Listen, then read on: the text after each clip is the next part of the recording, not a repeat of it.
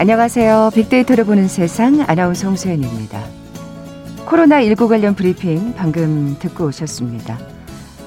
자, 어제가 WHO에서 팬데믹을 선언한 지 꼭 1년이 되는 날이었는데 참 마음이 여전히 무겁습니다.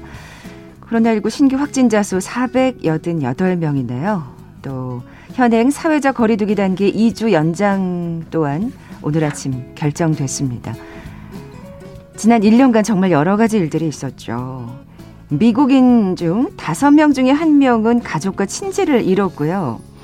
세계 두 번째 장수국가인 이탈리아, 코로나19로 기대 수명이 1년 가까이 짧아진 것으로 나타났습니다. 근래 수십 년 만에 가장 큰 감소폭이라고 하나요. 더욱 걱정스러운 건 어린이들과 관련된 한 조사 결과였는데요.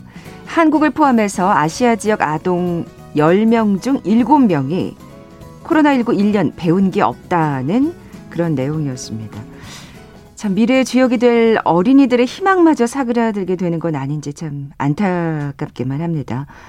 논란은 아직도 남아 있습니다만 뭐 백신과 치료제가 희망이 되길 간절히 기대해 보면서 잠시 후 뉴스빅4 시간에 코로나19 백신 관련 소식과 함께 검색량이 많았던 화제의 뉴스 자세히 빅데이터로 분석해 봅니다. KBS 제1라디오 빅데이터를 보는 세상, 먼저 빅퀴즈 풀고 갈까요? 요즘 백신 관련 뉴스들이 이어지고 있죠. 백신 접종 후 이걸 기대하고 있습니다. 감염이나 예방접종을 통해 다수가 면역을 갖게 되면 전염병의 전파가 느려지거나 멈추게 되고요. 면역성이 없는 개인이 간접적인 보호를 받게 되는 상태가 됩니다. 해당 전염병에 대한 감수성을 가진 사람들끼리 접촉하는 게 원활치 않아서 유행병으로 확산되지 않는 건데요. 자, 하루빨리 이걸 통해서 다시 일상의 행복을 찾을 수 있기를 기대해 봅니다. 이런 상황을 나타내는 의학 용어 무엇일까요? 보기 드립니다. 1번 집단 감염, 2번 집단 지성, 3번 집단 면역, 4번 집단 대출. 오늘 당첨되신 두 분께 모바일 커피 쿠폰 드립니다. 정답 아시는 분들 저희 빅데이터를 보는 세상 앞으로 지금 바로 문자 보내주십시오. 휴대전화 문자메시지 지역번호 없이 샵 9730, 샵 9730. 짧은 글은 50원, 긴 글은 100원의 정보 이용료가 부과됩니다. 콩은 무료로 이용하실 수 있고요. 유튜브로 보이는 라디오로도 함께하실 수 있습니다.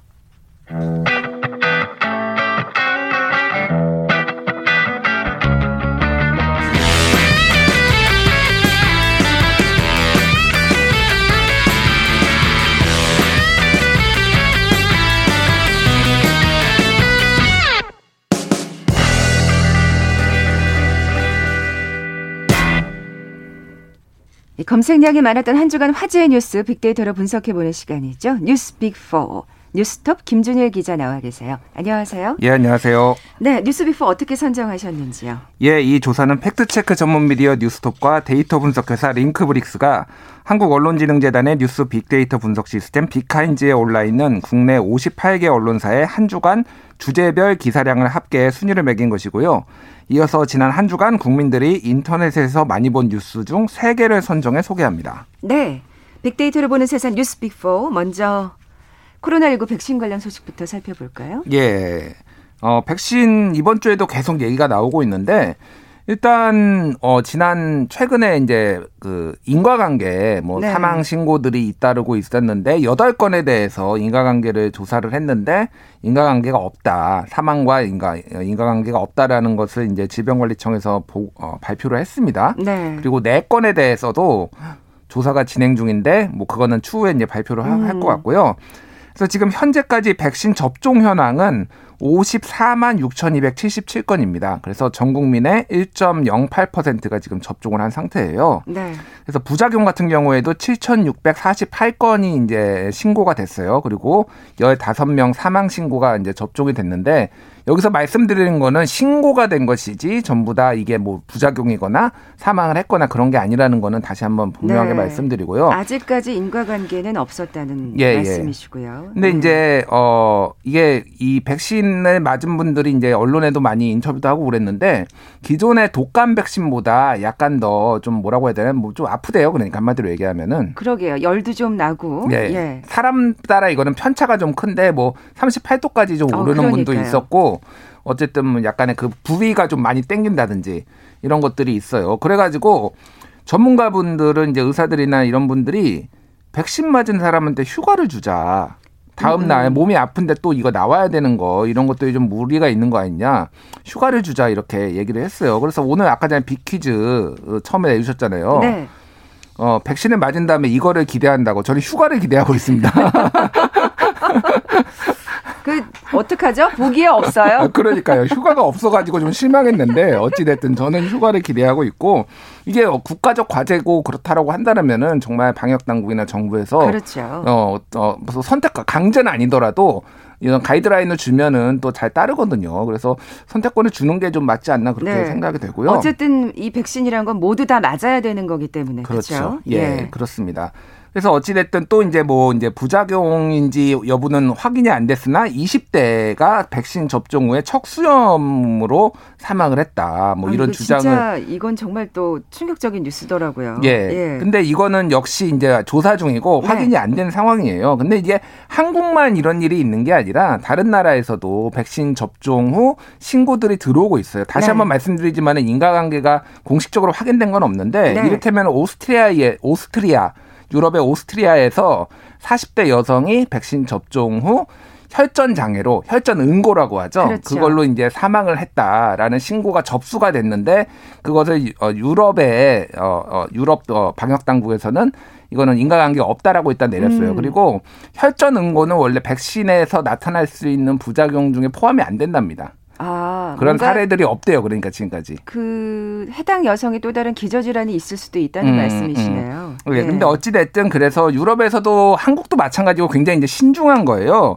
그래서 오스트리아 같은 경우에는 그냥 배치라고 BATCH 그래서 같은 묶음으로 1년 번호가 같은 6천 건에 대해서는 그래서 일단 회수를 한 상태예요. 혹시나 모르니까. 이 해당 여성과 1년 번호가 같은 백신 맞은 그 백신 그 번호가 같은 그 백신을 회수를 해가지고 했는데 일부 언론에서는 오스트리아가 백신 접종을 중단했다 이런 식으로 나오는데 사실이 아닙니다. 나머지는 다 맞고 있고요. 그 6천 건에 대해서만 일단은 일종의 리콜 회수를 하고 이제 상황을 보겠다라는. 거고, 근데 이제 다른 나라에서도 약간 겁이 나니까 덴마크라든지 노르웨이 이런 데서도 일시 잠깐 중단을 하거나 상황을 보겠다라는 건데 오히려 이제 영국, 프랑스, 스웨덴 이런 데서는 계속 맞추겠다. 이거는 훨씬 실익이 크고 인과관계가 증명이 안 됐다라고 해서 국가들마다도 약간씩 혼선이 있기는 합니다. 어찌됐든 많은 국가들이 지금 접종을 하고 있다라는 거고 중요한 사실은 이제 어저께였죠. 65세 이상에 대해서 한국에서도 아스트라제네카 백신을 접종을 시작한다라는 건데 65세 이상이 이제 중요한 이유는 한국에서 코로나19로 사망한 전체 사망자의 95%가 만 60세 이상이에요. 그러니까 이분들이 이거를 접종을 하게 되면은 백신의 가장 큰 효과가 병원에 안 가는 거예요. 중증으로 가지 않는 거가 그 예방률이 영국의 스코틀랜드에서 나온 결과를 보면은 실제 맞은 사람들 94% 아스트라제네카가 효과가 있고 화이자는 오히려 약간 떨어지는데 비슷하긴 합니다. 84% 정도? 그 정도니까 오히려 아스트라제네카 효과가 병원에 안 가게 하는 효과가 더 좋은 거예요. 그렇군요. 어쨌든 그런 사망률을 급격하게 낮출 수 있다. 노인분들의. 그러면은 우리가 이제 이거를 조금 더 편하게 사망률이 너무 높아서 문제였잖아요. 그러니까. 그렇죠. 그래서 백신은 어찌됐든 노인분들이 많이 연세가 있으신 분들이 맞아야 된다. 이제 이런 결론을 내릴 수가 있는 거죠. 우리나라가 지금 주로 맞는 백신이 아스트라제네카다 보니까 자꾸 여기에 초점이 맞춰지는데 사실 지금 크고 작은 부작용들이 모든 백신에서 있는 거죠. 동일하게 나타납니다. 사실은 이게 아스트라제네카만 나오는 게 아니라 노르웨이에 한참 전에였는데 노르웨이 같은 경우에서는 화이자 백신을 맞고 죽었다 이런 것들이 계속 보고가 되면서 다 이제 화이자에 대해서 약간 거부감이 있었어요. 그 나라에서는. 근데 그것도 조사를 해보니 인과관계가 없다 이렇게 나온 거예요. 그래서 모든 백신이 사망은 인과관계가 없고 다만 약간의 고열이 있을 수 있다 이런 이제 부작용 같은 거는 보고가 되고 있는 거죠. 그 기사들의 헤드라인에 너무 좀 민감하게 반응하지 마시고 좀 내용을 또 꼼꼼히 살펴보셨으면 좋겠고요. 아직까지 인과관계는 밝혀진 게 없다는 거. 무엇보다도 백신은 맞는 게 더 실익이 크다는 또 결론을 다시 한번 내리게 되네요. 자, 빅데이터를 보는 세상 뉴스 빅4 두 번째 소식으로 넘어가 볼까요? 예, 네. 뉴스 빅2는 LH 투기 의혹 일파만파. 아유, 예. 뭐 지난주에도 이거 굉장히 이제 제일 큰 뉴스로 다뤘는데 뭐 이거 계속 지난주에도 말씀드렸지 당분간 계속 갈 것 같다고. 뭐, 백신만큼이나 오래 가지 않을까 하는 생각이. 몇 달 갈 것 같습니다. 지금 가는 분위기라서. 그래서 이게 지금은 정치권으로 좀 확대가 되는 모양이에요. 그래서 지금 뭐 민주당 쪽 의원들이 주로 이제 뭐 이렇게 의혹을 받았는데 양이원영 민주당 의원의 모친 어머니가 기획부동산을 통해서 땅을 좀 신도시 주변에 땅을 구입했다라는 의혹이 있어서 바로 매각을 하고 기부를 하겠다. 양이원영 측이 이렇게 밝혔고요. 또 최고위원이죠. 양양자 의원 같은 경우에도 화성 지역의 그린벨트에 땅을 보유를 했는데 노후 대비 차원이었다. 아, 이게 지금 신도시뿐만이 아니라 여러 가지로 지금 확대가 되는 모양이잖아요. 그렇죠. 이제 수도권 지역에 여러 것들이 있고요. 민주당의 김경만 의원 부인 같은 경우에도 시흥시 임야에 투기를 했다는 의혹인데 그러니까 뭐 100명이서 공동으로 소유를 해서 이렇게 쪼개기해서 산 이런 정황들이 있는 거죠. 그러니까 이것도 역시 기획부동산 끼고 산 거 아니냐. 그래서 이것도 즉각 처분하겠다. 그리고 뭐 이제 뭐 오늘도 막 나오고 있고 심지어 뭐 문재인 대통령 처남이 뭐 조선일보가 보도를 했는데 20년 전에 뭐 이렇게 수도권에서 뭐 있었던 땅의 LH에 수용이 돼가지고 뭐 차익을 했다. 그래서 이제 막 20년 전 것까지 나오고 있습니다. 지금 그래서 이게 20년 전이면은 2000년이요? 예, 뭐 2000년부터 시작해서 뭐 2008년 9년에 이제 수용된 거니까 뭐 정권도 막 다 연결돼 있는 거죠. 그러니까 뭐 세상에. 수용이 된 거는 이제 이명박 정권 때인데 어찌 됐든 그러니까 이게 막 이제 이런 식으로 나오는 거예요. 어찌 됐든 이게 공방정이 될 가능성이 매우 높아졌고 그러니까 어저께 김태년 그 민주당 원내대표자 이제 당대표 권한대행이 전수조사하자 300명 의원. 그러니까 이제 여야를 막론하고 다 해보자. 예, 국회의원 300명 전수조사하자라고 하니까 국민의힘이 못할 거 없지. 이렇게 돼가지고 전수조사를 할 수도 있겠다. 그런데 지금까지 전수조사를 국회 차원에서 한 적이 한 번도 없거든요. 그래요? 그러니까 예를 들면 예전에 뭐 조국 사태 뭐 이런 거 있었을 때 자녀 입시 문제 우리 전수조사하자. 뭐 얘기 나와서 막 하다가 조용해지고. 예를 들면 뭐. 손혜원 의원 뭐 이렇게 목포 투기 의혹이 있었을 때 이해관계 충돌 전수조사하자. 뭐 김기식 그 금감원장 외유성 출장 갔을 때 외유성 출장 전수조사하자 계속 나왔는데 하자고 하고 한 번도 안 했어요. 아, 그렇군요. 예. 이번엔 좀 제대로 지켜봐야 되겠네요. 저는 전수조사 진짜 제대로 했으면 좋겠는데. 아, 전 지금 그 말씀하신 그 이해관계 충돌만큼은 꼭 해봐야 된다고 보거든요. 예. 사실 이 LH 투기도 결국 그 이해관계 충돌 때문에 이게 문제가 되는 거 아닙니까? 그렇죠. 예, 근데 어떻게 생각하면 이 정치인들도 굉장히 그게 민감한 사안이잖아요. 그리고 알게 모르게 굉장히 특혜를 많이 보셨을 것 같은 제가 신뢰를 못해서 그러는 건지 모르겠습니다만. 이게 사실은 시의원 단위까지 가면 오히려 이런 개발 같은 경우에는 시의원들의 이런 분들이 더 소위 말해서 빠삭하거든요. 네. 근데 이게 문제는 경기도 뭐 이런 지역에 한 90%가 민주당이에요. 지금 시의원들이. 아하. 그러니까 민주당이 많이 나오는 이유가 또 그런 거죠. 그러니까 그렇군요. 지금 뭐 어쨌든 그런 상황이고요. 그래서 어저께 이제 그 합동조사본부에서 1차 발표를 했는데 국토부와 LH 직원에 한해서 이제 그리고 가족에 한해서 조사를 했는데 총 20명. 근데 기존에 13명이니까 추가로 7명을 더 이제 적발을 한 거예요. 네네. 근데 이거 가지고 되겠느냐 제대로 조사한 거 맞냐 이제 이런 얘기들이 좀 나오고 있는데 어쨌든 이건 1차 조사기 때문에 좀 더 이제 결과를 지켜봐야 되고 검찰이 뭐 들어간에 만에 합동수사본부에 들어간에 만에 이런 논란이 있었는데 어쨌든 검경이 한 라인을 만들어 가지고 긴밀하게 좀 협조를 하도록 이제 정부에서 유도를 하겠다 뭐 이런 얘기까지 지금 기사가 나오고 있습니다.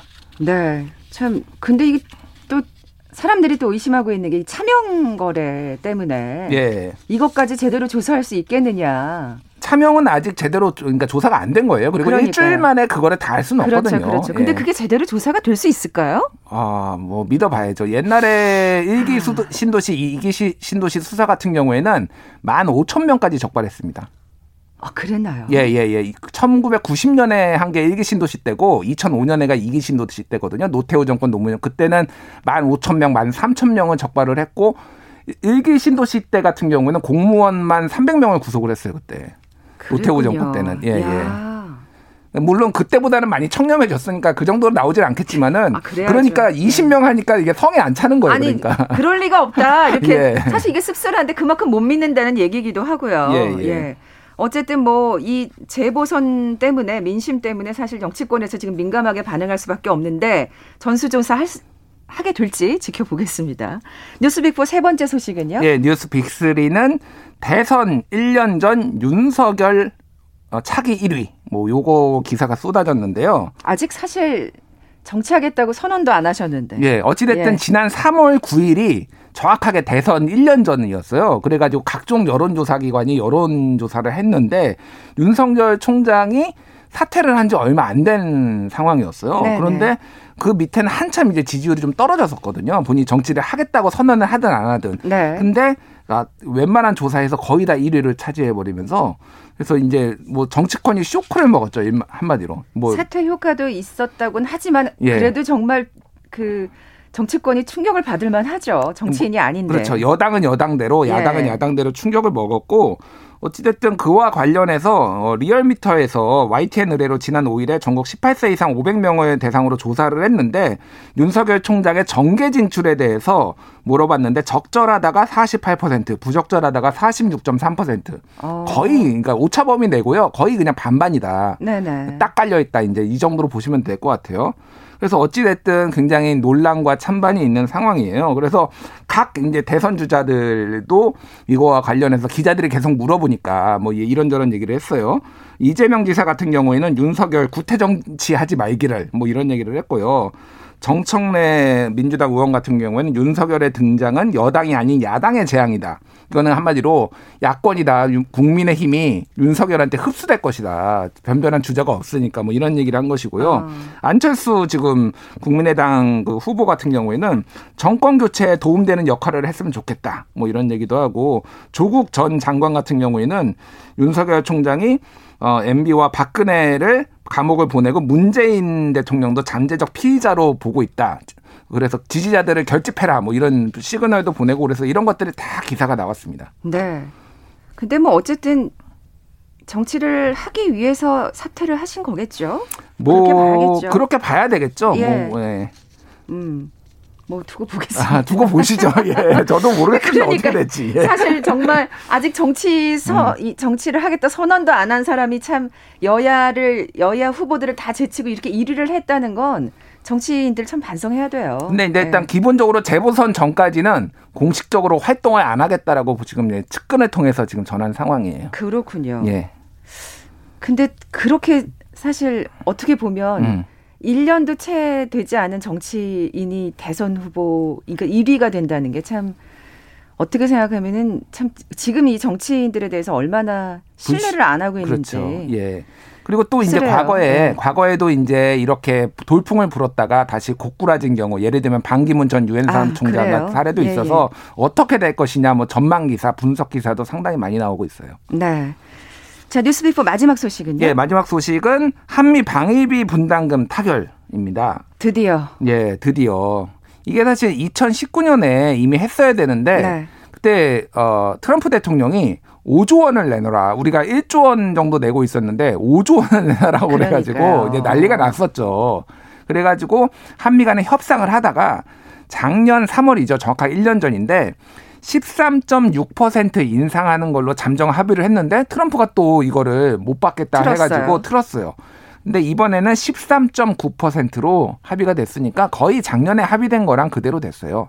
사실 생각보다 이 방위비가 몇 년 새 많이 오르고 있는 것 같아요. 알게 모르게. 많이 올랐죠. 네. 왜냐하면 2019년에 처음으로 1조 원이 넘어섰고 지금 이게 한 해가 그렇지만은 이게 국방비 상승률하고 지금 연동을 이번에 처음으로 했어요. 그 전에는 물가 상승률이 있었고 최대 아무리 높아도 4%를 넘기지 않는다라는 네. 식으로 했는데 이번에는 국방비 상승률을 감안을 하면은 내년 국방비가 일단 4.5%고요. 이게 5년 동안이거든요. 평균 6% 정도 될 것이다 지금. 그런 얘기가 나오고 있어요. 그러면은 2024년에 1조 5천억 원 됩니다. 지금 1조 1,800억인가 그러는데. 그러니까 이게 5년 만에 대략 5천억 원 정도 증가를 하는 거예요. 그럼 굉장히 빠르게 증가를 하는 거다. 그래서 왜 협상을 이렇게 했느냐. 지금 뭐 이런 좀 뭐 불만 섞인 목소리도 네네. 많이 나오고 있어요. 그래서 네. 미국 국무부도 심지어 한국의 방위비 인상폭이 큰 것은 사실이다. 이렇게 인정을 했어요. 아이고. 그래서 다음 협상 때는 조금 더 동맹을 좀 존중한다라면은 이렇게 좀 무리하게 인상하는 거는 지양을 해야 되지 않을까 그렇게 봅니다. 트럼프 행정부나 바이든 행정부나. 네. 고놈이 고놈. 예. 어쨌든 우리도 실리를 챙기기 위해서 네. 바짝 긴장을 놓치지 말아야겠다는 생각이 듭니다. 잠시 라디오 정보센터 뉴스 듣고 나서 네티즌들이 많이 본 뉴스 계속 이어가죠. 수도권의 산발적 집단 감염과 비수도권 일상 감염이 잇따르면서 방역당국이 현재 사회적 거리 두기를 2주 더 연장하겠다고 밝혔습니다. 수도권 지역에 대해서는 방역 조치가 강화됩니다. 정세균 국무총리는 코로나19 백신 예방접종과 관련해 다음 달부터 접종 속도와 규모를 대폭 확대해 상반기까지 1,200만 명의 국민이 1차 접종을 마칠 수 있도록 하겠다고 밝혔습니다. 정부가 LH 직원들의 투기 의혹과 관련해 땅 매수에 활용된 대규모 대출의 과정을 조사하기로 했습니다. 2사 주택공급 대책을 포함한 기존 부동산 대책은 계획대로 추진하겠다고 밝혔습니다. 더불어민주당 김태년 대표 대행은 박영선 서울시장 후보가 LH 신도시 투기 의혹과 관련해 특검을 제안한 데 대해 야당과 즉시 협의하겠다는 입장을 밝혔습니다. 공수처가 김학의 전 법무부 차관의 불법 출국 금지 의혹 사건을 검찰에 재이첩하기로 했습니다. 공수처 수사 인력이 아직 구성되지 않아 사건을 수사할 여건이 안 된다는 이유입니다. UN 미얀마 특별보고관은 미얀마에서 쿠데타가 발생한 이후 최소 70명이 살해당했다면서 국제사회가 군부에 들어가는 자금줄을 끊고 무기 금수 조처를 해야 한다고 촉구했습니다.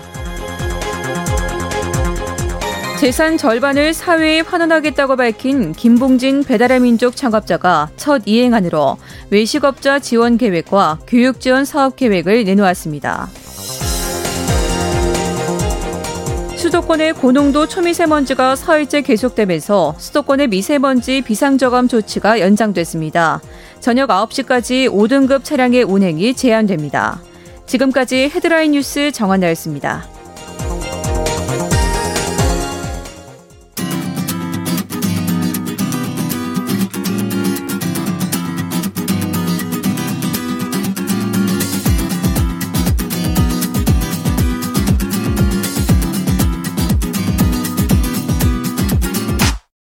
KBS 1라디오 빅데이터로 보는 세상. 네, 뉴스빅4 함께하고 계신 지금 시각 11시 33분 지나고 있습니다. 김 기자님, 빅퀴즈 다시 한번 내주세요. 예, 의학 용어를 맞춰주세요. 1930년대 홍역 관련 연구에서 홍역에 걸려 면역을 가지게 된 어린이가 일정 수 이상 늘어나면 새로운 감염이 줄어드는 이 현상을 확인했습니다. 이때까지 이것은 감염병 유행의 결과로 나타나는 자연적 현상으로만 인식됐지만 1960년대 홍역 백신이 개발되면서 예방접종을 통해 이것이 전염병 예방의 효과적인 수단으로 등장했죠. 구성원 대부분이 특정 감염성 질환에 대한 면역력을 가진 상태, 무엇이라고 부를까요? 1번 집단 감염, 2번 집단 지성, 3번 집단 면역, 4번 집단 대출. 네, 오늘 당첨되신 두 분께 모바일 커피 쿠폰 드립니다. 정답 아시는 분들 저희 빅데이터를 보는 세상 앞으로 지금 바로 문자 보내주십시오. 휴대전화 문자 메시지 지역번호 없이 샵 9730입니다. 짧은 글은 50원, 긴 글은 100원의 정보 이용료가 부과됩니다. 자, 이번엔 네티즌이 많이 본 뉴스 살펴볼까요? 예. 3월 10일 어제죠. 그저께군요. 그저께 MBC가 보도를 했는데요. 약병 들고 휘청, 이재용이 찾은 또 다른 성형외과. 이게 많이 본 뉴스 2위에 올랐습니다. 그러니까 사실 본인 이 삼성에서 지금 이 프로포폴 문제가 처음 나온 게 아니죠. 네, 지난번에 똑같이 이재용 회장이 이제 프로포폴 문제가 한번 나왔었잖아요. 이부진 씨도 있지 않았었나요? 하여간 여러 건이 여러 연예인들도 있었고 그러니까요. 그랬는데 어찌됐든 이게 그러니까 그때 문제가 됐던 병원 말고 다른 병원에서 그 성형외과에서 CCTV 복도에서 잡힌 거를 이제 보도를 한 거예요. 그래서 이런 추가 의혹이 있다라고 이제 보시면 될 것 같고. 거기에서 그래서 이재용 부회장이 한 빈 약병을 하나를 들고 병원 복도를 휘청거리면서 다니는 모습이 CCTV에 잡힌 거를 이제 보도를 한 거죠. 그러니까. 네네. 그래서 병원장은 이재용 부회장은 맞는데 그 병이 빈병이 프로포폴이 아니다. 이렇게 얘기를 했다라고 경찰에 진술을 했다라고 합니다. 그래서 이거에 대해서 이제 이재용 부회장의 모발을 채취한 것으로 지금 전해져 있어요. 지금 서울구치소에 있죠, 현재. 그러니까요. 그래서 참. 이제 요거가 의혹에 풀릴지 여부가 이제 나타나야 되는데 댓글들을 보면은 좀 부정적인 댓글이 생각보다 많았습니다. 아, 그렇겠죠. 예. 그러니까 예. 네이버의 댓글인데 프로포폴 맞으면 바로 잠드는데 죄송합니다. 이재용이 헐크라도 되냐? 그걸 맞으면서 병을 들고 다니게. 위 내시경할 때 3초 만에 잠들고 약 맞고 한참 후에 깨어나는데 헐크네 헐크 뭐 이렇게 얘기를 한 것도 있고 이게 아주 그래서 틀린 말은 아닌데 뭐 양을 조절을 하면은 이게 가능할 수도 있고 저도 잘 모르겠습니다. 제가 뭐 프로포폴 전문가는 아니라서. 또 다른 댓글은 LH나 조사해라 보도해라 물타기 하지 말고 이게 뉴스냐 뭐 이렇게 한 것도 있고요. 아니 뭐 다른 다음에서는 드디어 보도가 되네요. 이재용이 병을 들고 휘청 CCTV에 잡혀 이게 포털 메인에 올라갈까 이렇게 뭐 보도를 댓글을 다신 분도 있어서 어찌됐든 여러 가지 의견이 나왔습니다. 네, 그러니까 LH 때문에 지금 많이 분노하고 계셔서 네. LH나 결국, 보도에 뭐 결국 깔때기로 지금 아 그렇군요. 뭐 지금 구치소에 있는 상태에서 이런 또 악재가 발생해서 예, 또 지켜보겠습니다. 다음 소식으로 넘어가 볼까요? 예, 다음 소식은요. 3월 8일에 1위를 한 건데요. 데일리안에서 보도를 했습니다. 깍두기 재탕 부산 돼지국밥집 BJ파이 생방 중 제대로 찍혔다. 아이고. 이거 네. 기억하실지 모르겠어요. 이번 주 초에 많이 보도가 됐죠. 네네. 그래서 아프리카 TV에서 활동하는 BJ가 이름이 파이가 별명이 파인가 본데 여기에서 이제 그 식당들 지역에 있는 식당들을 영업을 좀 도와주기 위해서 이제 돼지국밥집에 가가지고 먹었는데 해필이면 그 촬영을 하고 있는데 그 영상 뒤로 깍두기 남은 손님이 먹다 남은 깍두기를 다시 재활용하는 아이고. 모습이 이제 딱 찍힌 거예요. 그거를 세상에. 그래서 네티즌들이 보고 이제 난리가 난 거죠. 네. 그대로 송출이 됐고. 그래가지고 일단 BJ파이가 사과를 했습니다. 도와주려고 한 건데 이렇게 돼가지고. 근데 이거는 뭐 BJ파이가 잘못한 건 아니죠. 그렇죠. 그러게요. 국밥집이 잘못을 한 네. 거죠. 그래서 어찌됐든 예. 이거에 대해서 굉장히 많이 분노를 했는데 식당 알바 해본 사람은 다 아는 일 새삼스럽지도 않아요. 이런 댓글도 나왔고요. 밥 먹고 식당 반찬은 재탕 못하게다 섞어버려라. 뭐 이런 것도 있고. 그래서 일부러 그 탁자 위에서 일부러 섞으시는 예. 예, 그런 주인분들도 계시더라고요. 예, 뭐 그런 분들도 있어요. 예. 맞아요. 그리고 난 먹다 남은 공깃밥 3개로 공깃밥 하나 만드는 것도 계산하다 봤다. 뭐 이런 주장을 이건 뭐 주장이긴 하지만 어쨌든 네. 그리고 예 이거는 범죄다라고 예, 하는 거고 잘 몰라서 그랬다라고 해명을 했는데 그거에 대해서 니들 입군형으로 들어간다고 생각을 해봐라 이게 잘 모를 일인가 이런 뭐 댓글도 많이 달렸습니다. 네 마지막으로 짤막하게 또 뉴스 살펴볼까요? 예 KBS에서 보도했는데요 어제 1위를 했습니다. 1등만 19번 당첨 로또 명당 세금으로 길까지 넓힌다. 이게 뭐냐면은 용인에 로또 판매소가 있는데 여기서 1등이 19번 당첨이 됐어요. 근데 상습적인 교통 정체가 있답니다. 이거 살려고. 아이고 그래요. 그래서 출퇴근하는 분들이 너무 괴로우니까 용인 씨가 돈을 들여가지고 도로를 확장했다고 해요. 그러니까 오죽하면. 예, 근데 이거 왜 이거 이제 이런 거를 세금을 쓰느냐. 그래서 여러 댓글이 이제 나온 거예요. 그래서 일단은 여기가 명당이 아니라. 한번 우연히 당첨이 된 다음에 그다음에 명당으로 하니까 사람들이 워낙 많이 사니까 또 나오는 거지 이게 명당이 아니다라는 주장이 있고요. 이거를 왜 세금으로 하느냐. 거기에서 돈을 내야지. 그 로또집에서. 그런 주장도 있었는데 이게 네. 연면적 1000제곱미터 미만의 같은 경우에는 교통유발에 관련해서 책임을 지지 않는답니다. 업소가. 아, 그러니까, 또 그런 게 있군요. 예, 그래서 시민을 위해서 그렇게 했다라고 합니다. 네. 뉴스빅4 뉴스톱 김준희 기자였습니다. 고맙습니다. 네, 감사합니다. 오늘 빅퀴즈 정답 집단 면역이었죠. 모바일 커피 쿠폰 받으실 두 분입니다. 3717님 그리고 0857님께 선물 보내드리면서 물러갑니다. 빅데이터로 보는 세상 다음 주에 뵙죠. 고맙습니다.